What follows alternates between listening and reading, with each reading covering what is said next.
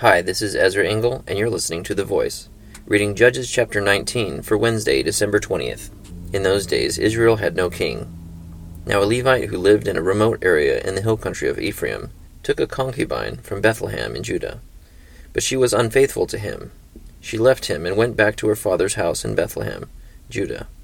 After she had been there four months, her husband went to her to persuade her to return.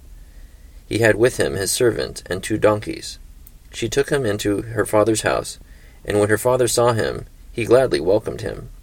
His father in law, the girl's father, prevailed upon him to stay. So he remained with him three days, eating and drinking, and sleeping there. On the fourth day he got up early, and he prepared to leave. But the girl's father said to his son in law, Refresh yourself with something to eat. Then you can go. So the two of them sat down to eat and drink together.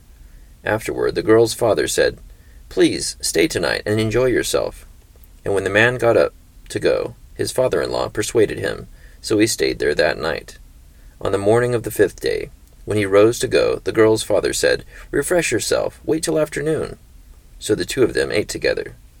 Then, when the man, with his concubine and his servant, got up to leave, his father in law, the girl's father, said, Now look, it's almost evening. Spend the night here. The day is nearly over.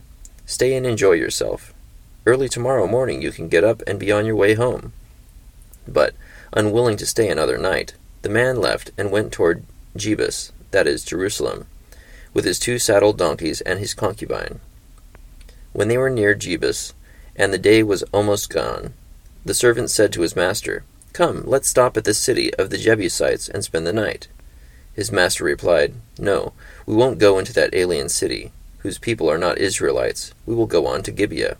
He added, Come, let's try to reach Gibeah or Ramah, and spend the night in one of those places. So they went on, and the sun set as they neared Gibeah in Benjamin. There they stopped to spend the night. They went and sat in the city square, but no one took them into his home for the night.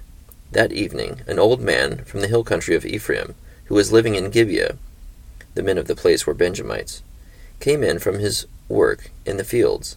When he looked and saw the traveler in the city square, the old man asked, Where are you going? Where did you come from?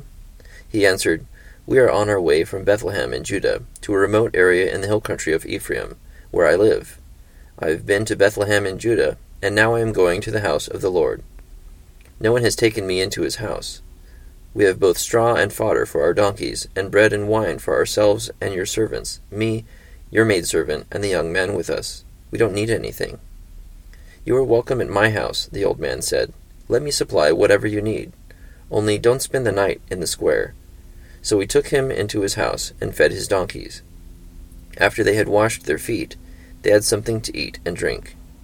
While they were enjoying themselves, some of the wicked men of the city surrounded the house Pounding on the door, they shouted to the old man who owned the house, Bring out the man who came to your house, so we can have sex with him.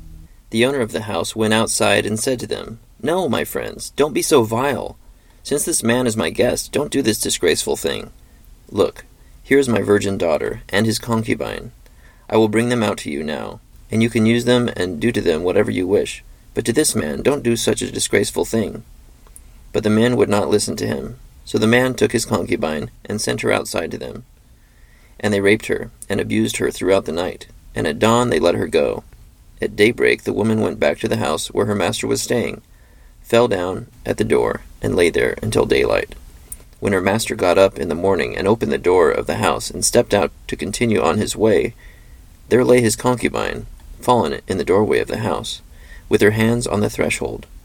He said to her, Get up, let's go but there was no answer. Then the man put her on his donkey and set out for home.